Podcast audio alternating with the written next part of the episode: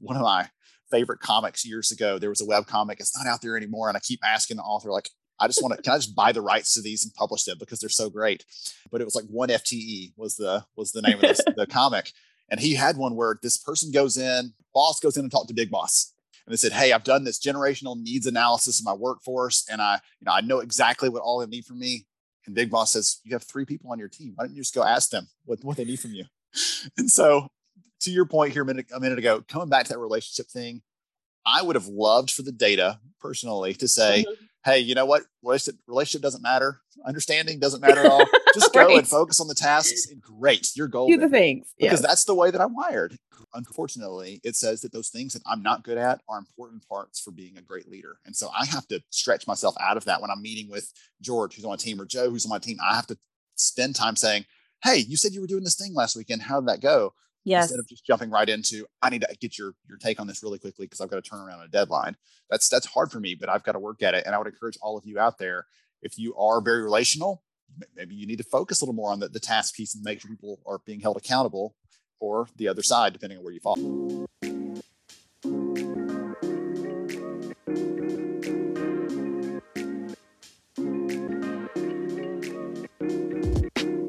Welcome to Manager to Manager, a podcast about the experiences of people leaders and how we can enable them to lead engaged, healthy, and high performing teams.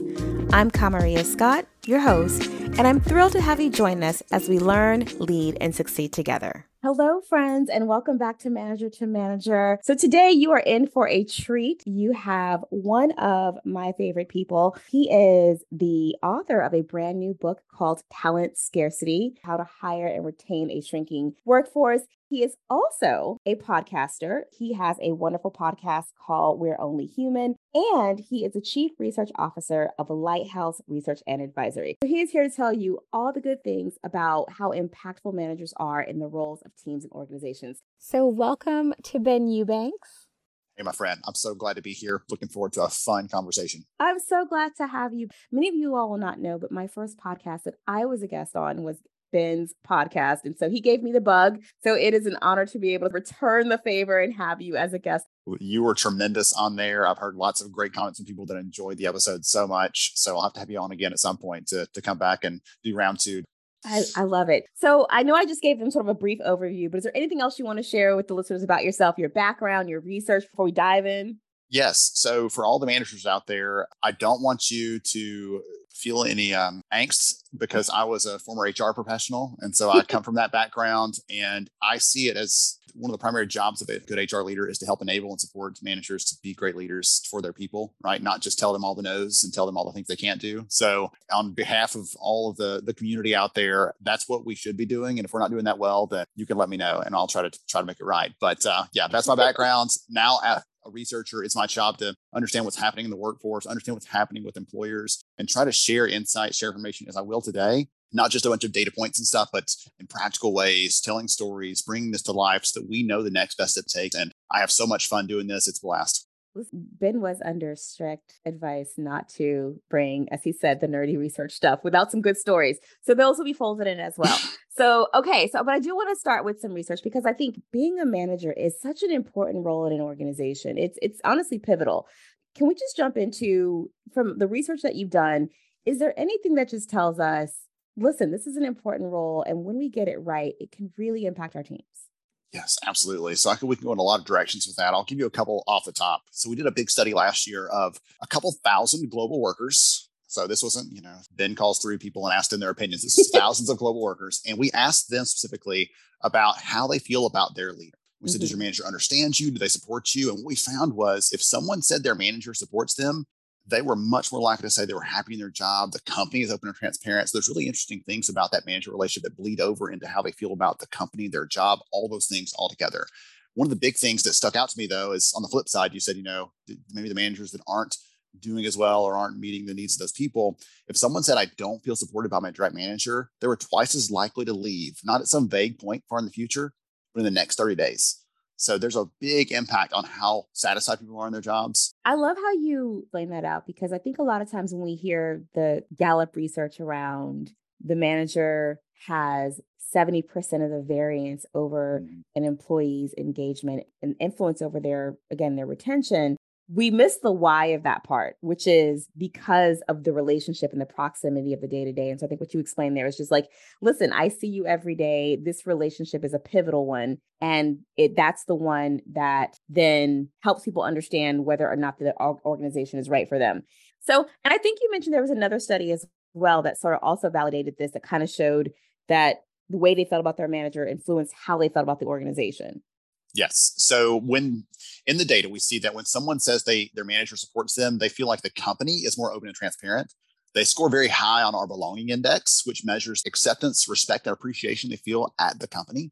Mm-hmm. So there's some really interesting ties to those things as well. And one of the ones that really stuck out to me, and I know you'll appreciate this, is when you work for a manager that really gets you, right? Mm-hmm. They don't just mm-hmm. know your job title or your pay rate or your list of to dos for this week, but they know what makes you tick. They know the kind of tasks that bring joy to your life, right? Those kind of things. When you work for a manager that understands you, you work for you are much more likely to say that manager actually supports you. And the flip side mm-hmm. was it stunned me because if the, someone in the study said my manager doesn't really get me, they don't mm-hmm. understand me, there was statistically almost zero chance of them saying that manager supported them at all. Like not wow. like every day they're supporting, no, like at all. They they said you don't get me, you don't support me, I don't feel it. And so that placed a pivotal role in this because when you think about how we teach people to be managers, it's yes. okay, you got to make sure you're meeting them once a week. And here's the very regimented and structured and all those things.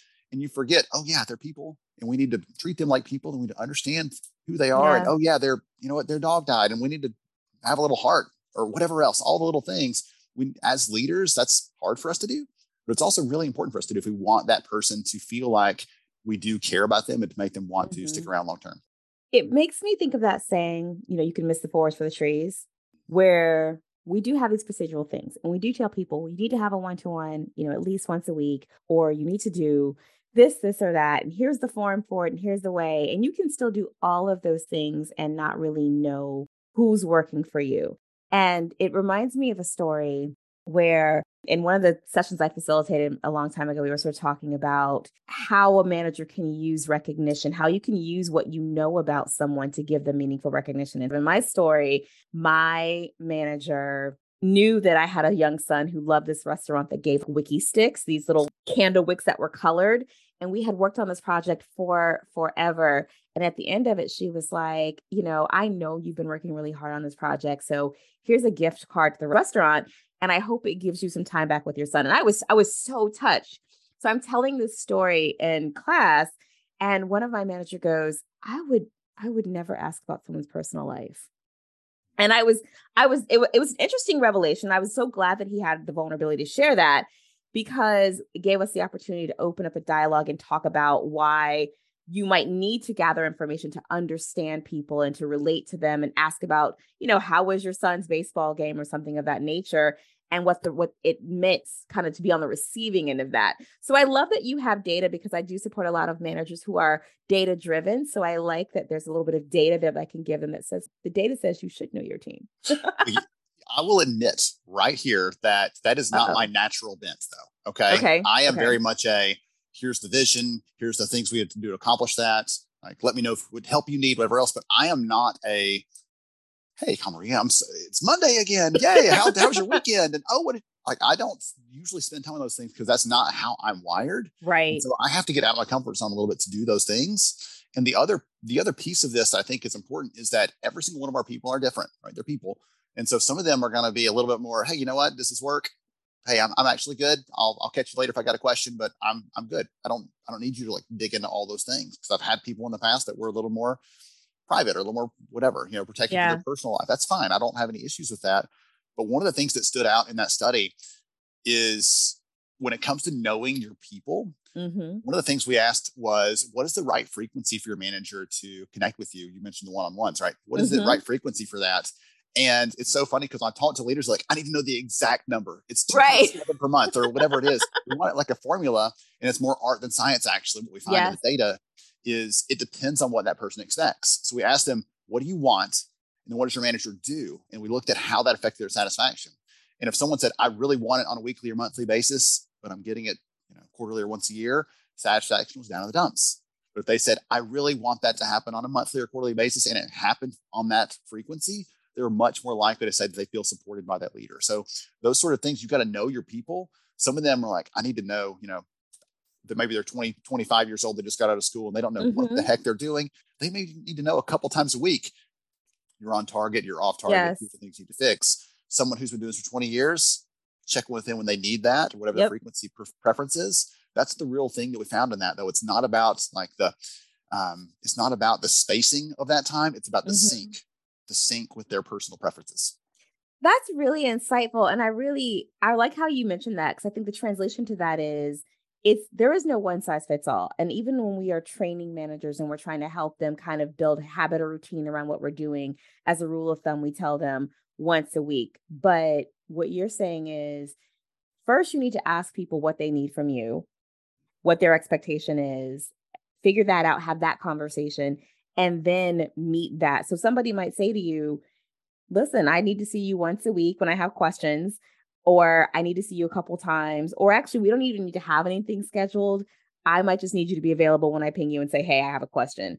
But meeting that expectation, that's the situational leadership of it all, is the part that makes a difference between almost like a good manager and a great manager. I think so. I really think so. And um, there's probably a, a, bit of untraining to do, depending on the last experience that person had with a manager. Mm-hmm. We had mm-hmm. we had a group of employees years ago that we had we had won this contract immediately overnight. These 40 new employees came to work for our company. And if I'm being completely honest, we probably wouldn't have hired many of them if they'd gone through our hiring process because we were really careful about the kind of people we picked. So, like, well, we have them now. So let's really treat them well, try to get them folded into who we are, how we work, those kind of things. And when I went and met with these people, there was mistrust, there was mm. skepticism. They're like waiting for me to turn around, stab them in the back. Was kind of the oh, sense that I got from talking to these people because the last leadership they had had was let's cut everything to the bone. You're getting no increases, no bonus. You get nothing from us. Mm. You be glad you have a job. Was kind of the way they had treated them. And so I had to work to undo all of that feeling they had with okay, this isn't just a one time I'm gonna I'm here to trick you and make you like us, and then we're gonna you know get you later they realized over time that that that was a different we were going to treat them differently we had a different kind of culture and the values we had as a company mm-hmm. but it mm-hmm. wasn't an overnight thing and it took time to to disconnect them from how they felt about their previous leaders because they expected right we're, we're wired to guard ourselves and protect ourselves and once we had gotten over that we really got the best out of each of those people to bring it back to the conversation we were already having the theme that i hear in what you're saying is the most important part of managing people is the relationship part. I mean, there are results. We're responsible for results too. We're responsible for whatever widgety thing we're supposed to build for the organization. But a large part of the team's success is how we make them feel about their relationship to us as leaders, and then how we make them feel about their relationship to the organization. And we we all have different approaches to it. So if, if I, I might be the manager to your point that goes in and says, tell me about your weekend and yay, it's Monday. But you might be the, the manager who says, I want to make sure that you have the best work experience. And so tell me how I can do that. And both of those are okay. So I'm wondering if you can talk a little bit about anything that you've seen that talks about how a manager might leverage their individual strengths to build those relationships that, that are needed for people to feel connected. First thing probably in that is just being aware of your your style. You and I talk about this because you and I know our styles a little bit. We've long enough to know if someone out there is listening to this and you're like, I'm not sure which one of those I am take a little bit of time to self-reflect a bit because that knowing who you are and where you are can help you figure out how to adapt that. What's really interesting is we see you look at DISC training and the other like personality styles, things like that. It's really easy to say, "Oh, well, you're one of those." So right. you, can never, you can never do this whole group of things because you're not good at it.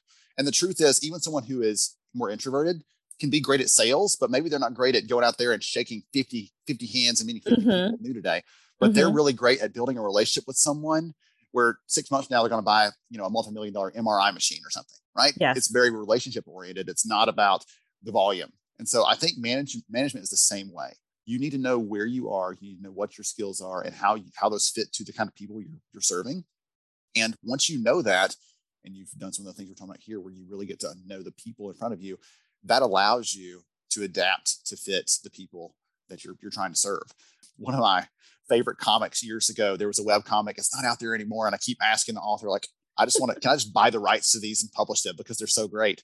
But it was like one FTE was the, was the name of this, the comic. And he had one where this person goes in, boss goes in and talk to big boss. And they said, Hey, I've done this generational needs analysis of my workforce. And I, you know, I know exactly what all they need from me. And big boss says, you have three people on your team. Why don't you just go ask them what, what they need from you? And so to your point here a minute, a minute ago, coming back to that relationship thing, I would have loved for the data personally to say, mm-hmm. Hey, you know what? Relationship, relationship doesn't matter. Understanding doesn't matter at all.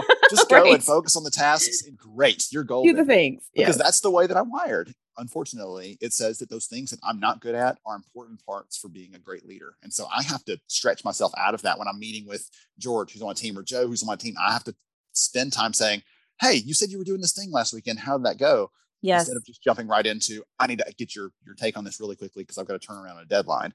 That's that's hard for me, but I've got to work at it. And I would encourage all of you out there, if you are very relational, maybe you need to focus a little more on the, the task piece and make sure people are being held accountable or the other side, depending on where you fall. Yes. So I was just going to say that because it takes a bit of, first of all, it takes a bit of humility to be able to say the relationship stuff isn't where I naturally kind of show up. And the reality is, there are a lot of people I have coached and trained to develop a lot of people that that's not their natural space. And I always say that managing people really is the balance of balancing relationships and results. And most of us lean one side to the other.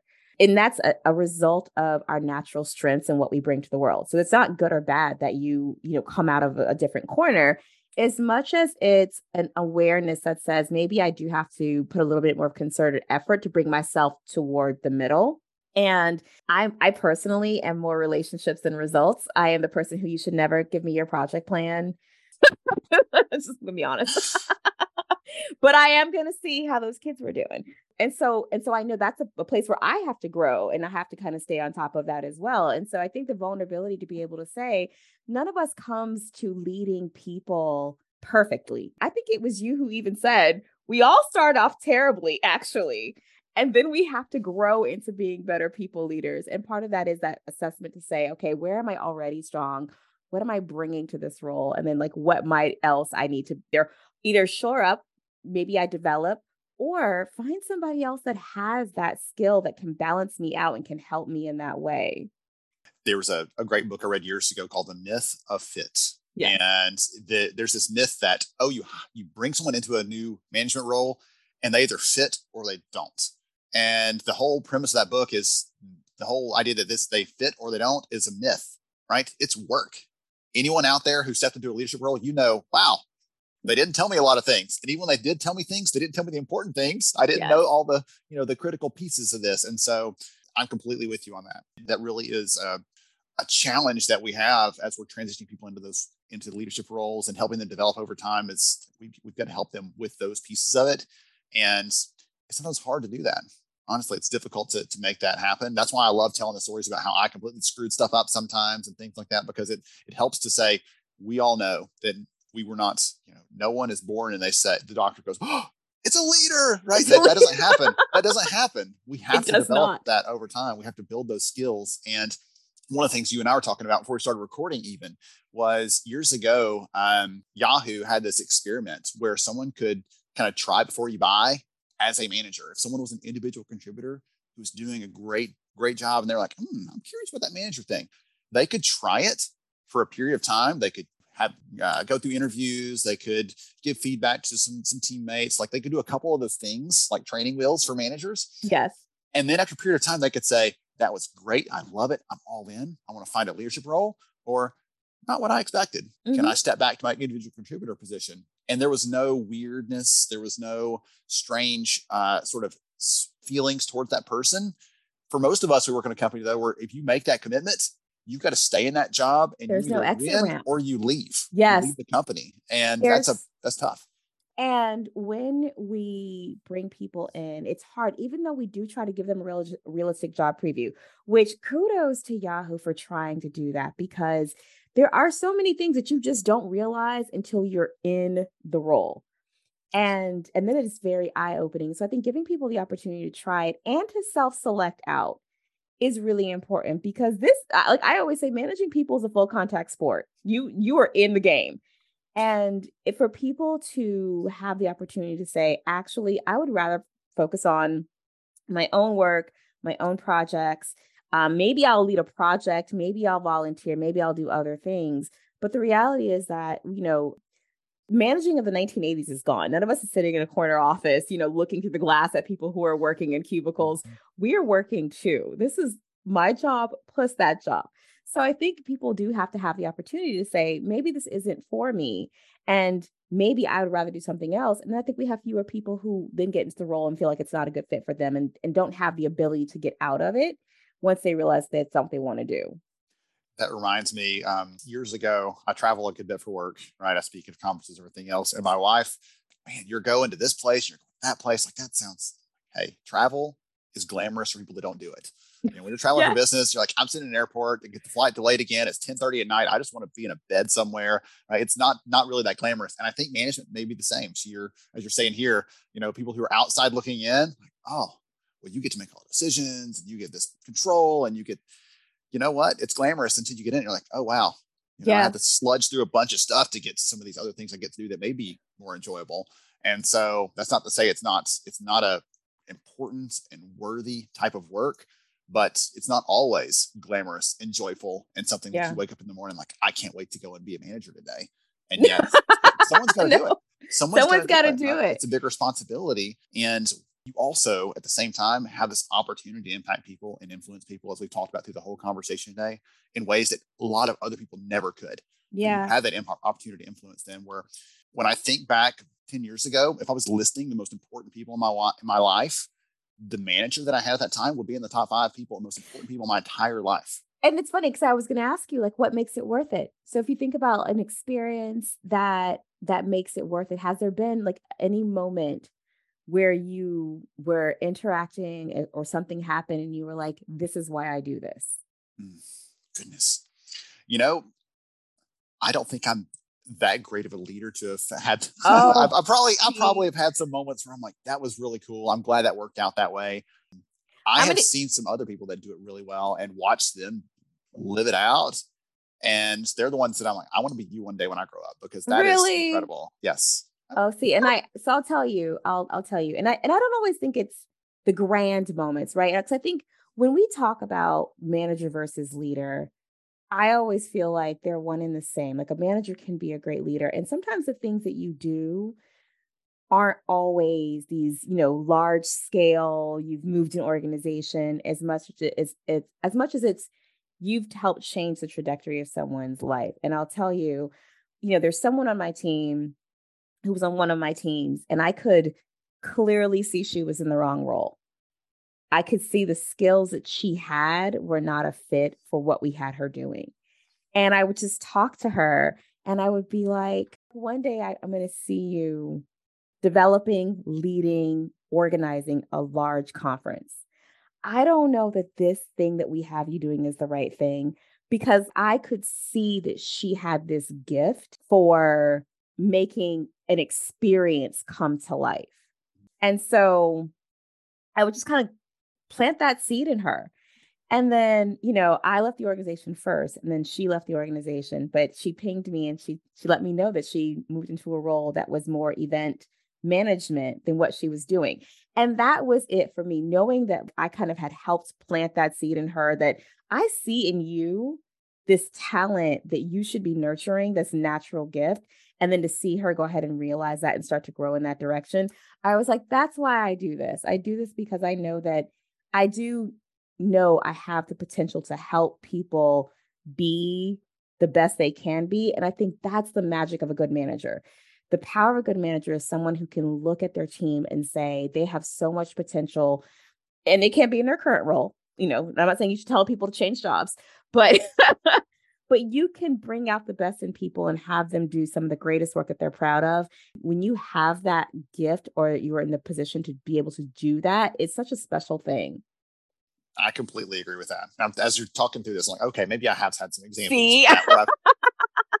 maybe I have. Okay. Um, the very first person I, I ever hired on my team, I participated in a lot of interviews and everything else as an HR leader, but the first person I brought onto my team ever I brought her on because she had a certain background that made me think she was going to be a fit for the work that we were doing, even though she had never worked in HR. She was not even going for, she was getting a degree in degree in accounting. Right? She was not even going for this. And in spite of that, I, I said, think this is a good, safe bet for us to take. And ended up working out incredibly well. She was a wonderful performer as a college student, right? She's learning the ropes of work and at the same time getting a chance to whatever crazy stuff comes out of my head, she's trying to make sense of all that. And it was so much fun for me to spend time with her and say, Hey, what do you see yourself doing once you get into the, you know, the real workplace? This is your college job. Every, you know, when you get your real job, what are you to do? And then finding ways to say, Hey, hi accounting team, she's got five hours this week. I know you're working on this budget thing. Could she just sit in and watch how you're doing that and giving her chances to start learning and building those skills, things like that.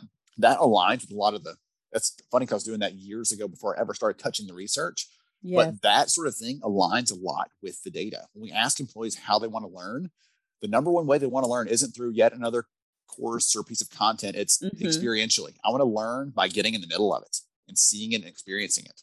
And so in this case, it was sit alongside someone who's doing this thing that you really care about, make a lot of notes, get to see the inner workings of it before someone says, Hey, why don't you go do that as a task in your work where you're judged on it and you've never once even seen it happen. Yeah. So that kind of thing, I, I love doing. Kind of, uh, there's a I'm forgetting the name of the book right now, but they talk about sculpting the job around the person. And that's mm-hmm. what it really comes down to. First of all, I love that we can talk books that we read. The nerd in me is so happy. I just finished reading a book called People Development: The Best Part of Leading a Team, and in it there was a point about you know how do you go about developing people and what can you do and when i read it the one of the things that stood out to me is development is one of the things that as a as a manager I can control.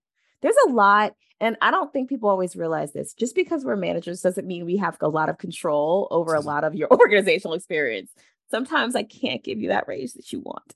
But I can give you the gift of development. I and that's not always sending you to some, you know, conference or to your point of training class but I can find projects for you. I can connect you to people. That's something because I have a high locus of control and I want to be able to really own my team experience.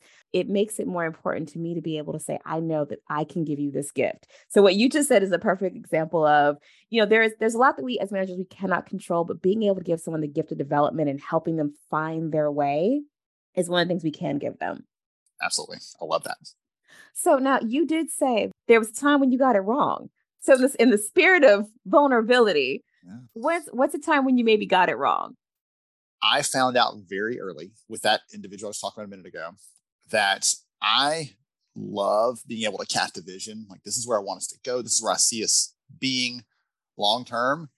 And then doing a really terrible job of actually farming out the tasks and things to make us get to that, to delegate okay. those things. Okay. Um, so in that case, like she was she was always like, "Hey, what else can I do? What else?" Can I? And I, I don't know if it was because I didn't know what to give up, or I really liked having, you know, the work. I enjoyed the work I was doing, but I knew I couldn't do all of that and do some of the other planning, some of the other strategic stuff we needed to get accomplished. Mm-hmm. And so it was really hard for me to delegate. And even now, that is the thing that I I struggle with is what can I give away? And I know I want to do that, but it doesn't matter. And they may do it differently, and I'm gonna be okay. And being able to hand some of those things off so that I can focus on other things has always been a challenge for me, and it probably always will be. Right? And that's that's just one of the things I like things done the the way that I like them done, and I've got to be careful not to check in 84 times and be the mm-hmm. micromanager. and and did you also do this? And oh, did you forget that? And right, once I've taught them, I need to wait for the result and see that, and then I can coach the result. But I can't coach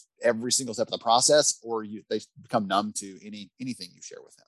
So that's been a really hard lesson for me to learn. And if that resonates with someone else out there, virtual high five to you. We've, we've got this, right? Just keep keep on keeping on. Me, it resonates with me. okay. I'll tell you, I, I've had to learn like my my rule of thumb of how to teach myself is it's not mission critical, it's dealer's choice. Ooh. So if it if it's not going to change the quality or impact of what we're doing, she who did it gets to decide how it gets done um, or he. And that has been my reminder to take my hands off of things and be like, let somebody else do it. And it's hard because, you know, we we got to be managers by being good at what we're doing. And so now to be in a position where we have to say, I have to let somebody else be good, even though I'm still responsible for the outcome. And it's so much easier for me to just do it. I have to let it go. They go be so, good in their way, right? They go be good in yes, their way. and they're going to be good in their way. So dealer's choice is what I tell was what I tell myself when I see something. I've got to remember that. I think that's a that's a really incredible insight, and there are that allows you the freedom to say, you know, at this time I really do need to step in because it impacts something on this level that I can't just point the finger and say, well, that it was that on them. If it's that important, I need to make sure that my hands are in it, or I need to make sure that I'm leading that, or some other way, because otherwise, I'm outsourcing the responsibility of that. And I can't do that. So yeah, because, because at the end of the day, if it if it crashes, I have to step in and be like, I yeah, that was me. Yeah. I did it.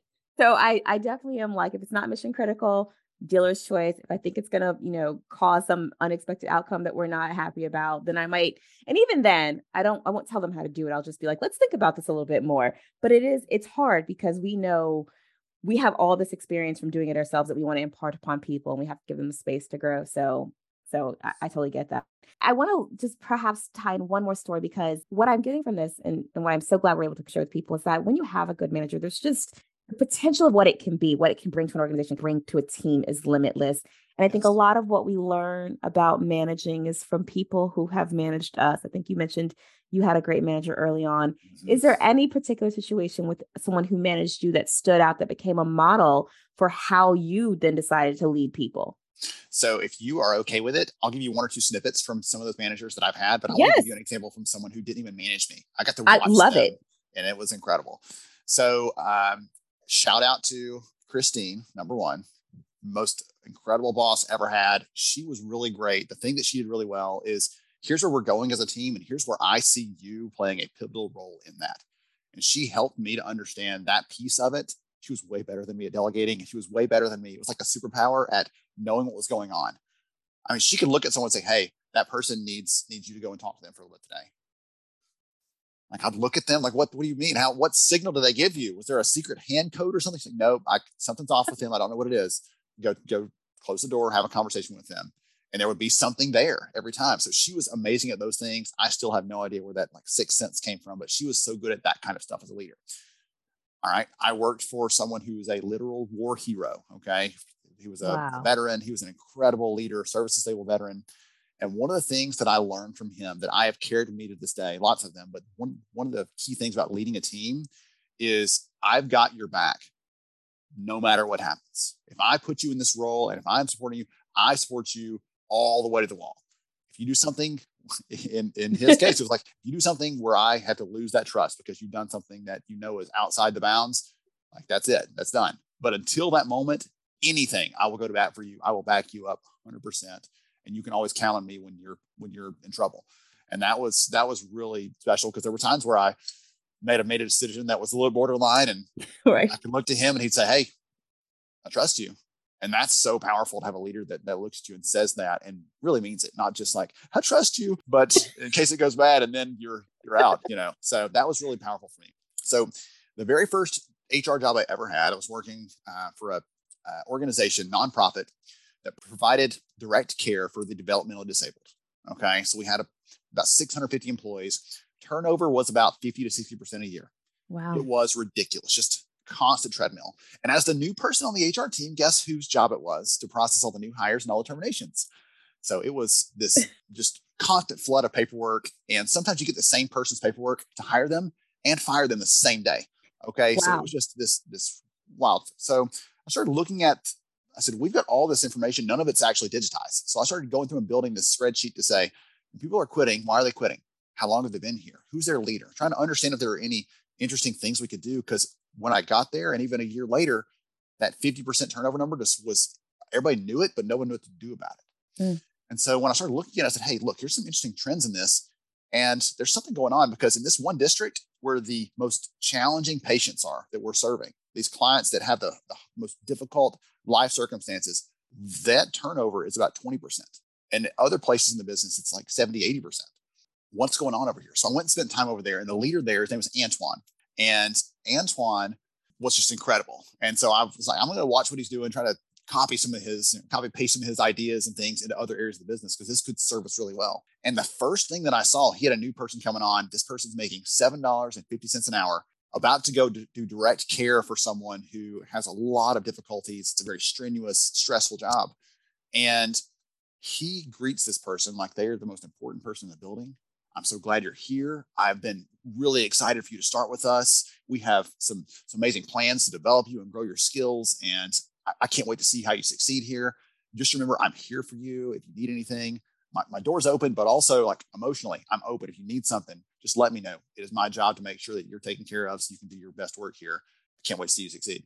And I'm listening to him talk to this person like that. I'm getting chills right now. As I'm oh, listening to him talk about, talk to this person, I'm thinking, I'm going to quit my job and go work for Antoine doing this other stuff because he cared so much. And again, that's maybe I put an extra emphasis on it because I don't have that same bent towards really seeing the person and caring and being uh, you know emotionally tethered to people. That's not my focus as a leader. Mine's more on the tasks and the guidance and the vision. But hearing him talk to that person reminded me that it doesn't matter how important right how how much you get paid like all those kind of things we get caught up in. But a great manager cares about everyone as people as people. And i learned that from antoine. That is beautiful. I mean that's an important life lesson and hearing you talk about it so passionately, I will say I I still think that we bring our strengths to every situation and the fact that you're so moved about it. I don't know tells me that you might care about people. You, i care there might be some emotion in there somewhere. Okay. um if you've got two minutes i'll tell you my funny story about why people are so important and it's like my penance lesson i got two minutes. We have two okay. minutes. Yeah okay.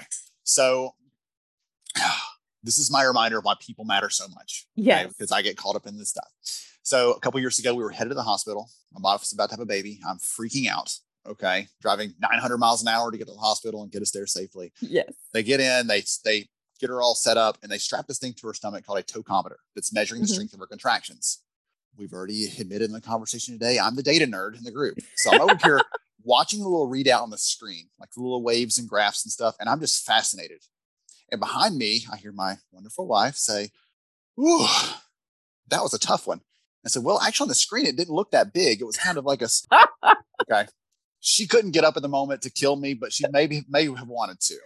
And I tell that story because it's so easy for me to to get caught up in the data and the numbers. Sure. You've heard that today. But behind every single data point is a person human right? Oh. Is their their their dreams, their their family, their life, their goals and career, like all those things are wrapped up into any specific data point. We're looking at those things, and it's my reminder. I tell that story on myself to remind myself I can't just get caught up in that and forget that all the people are behind it because otherwise I'll never be as effective as I need to be as a leader.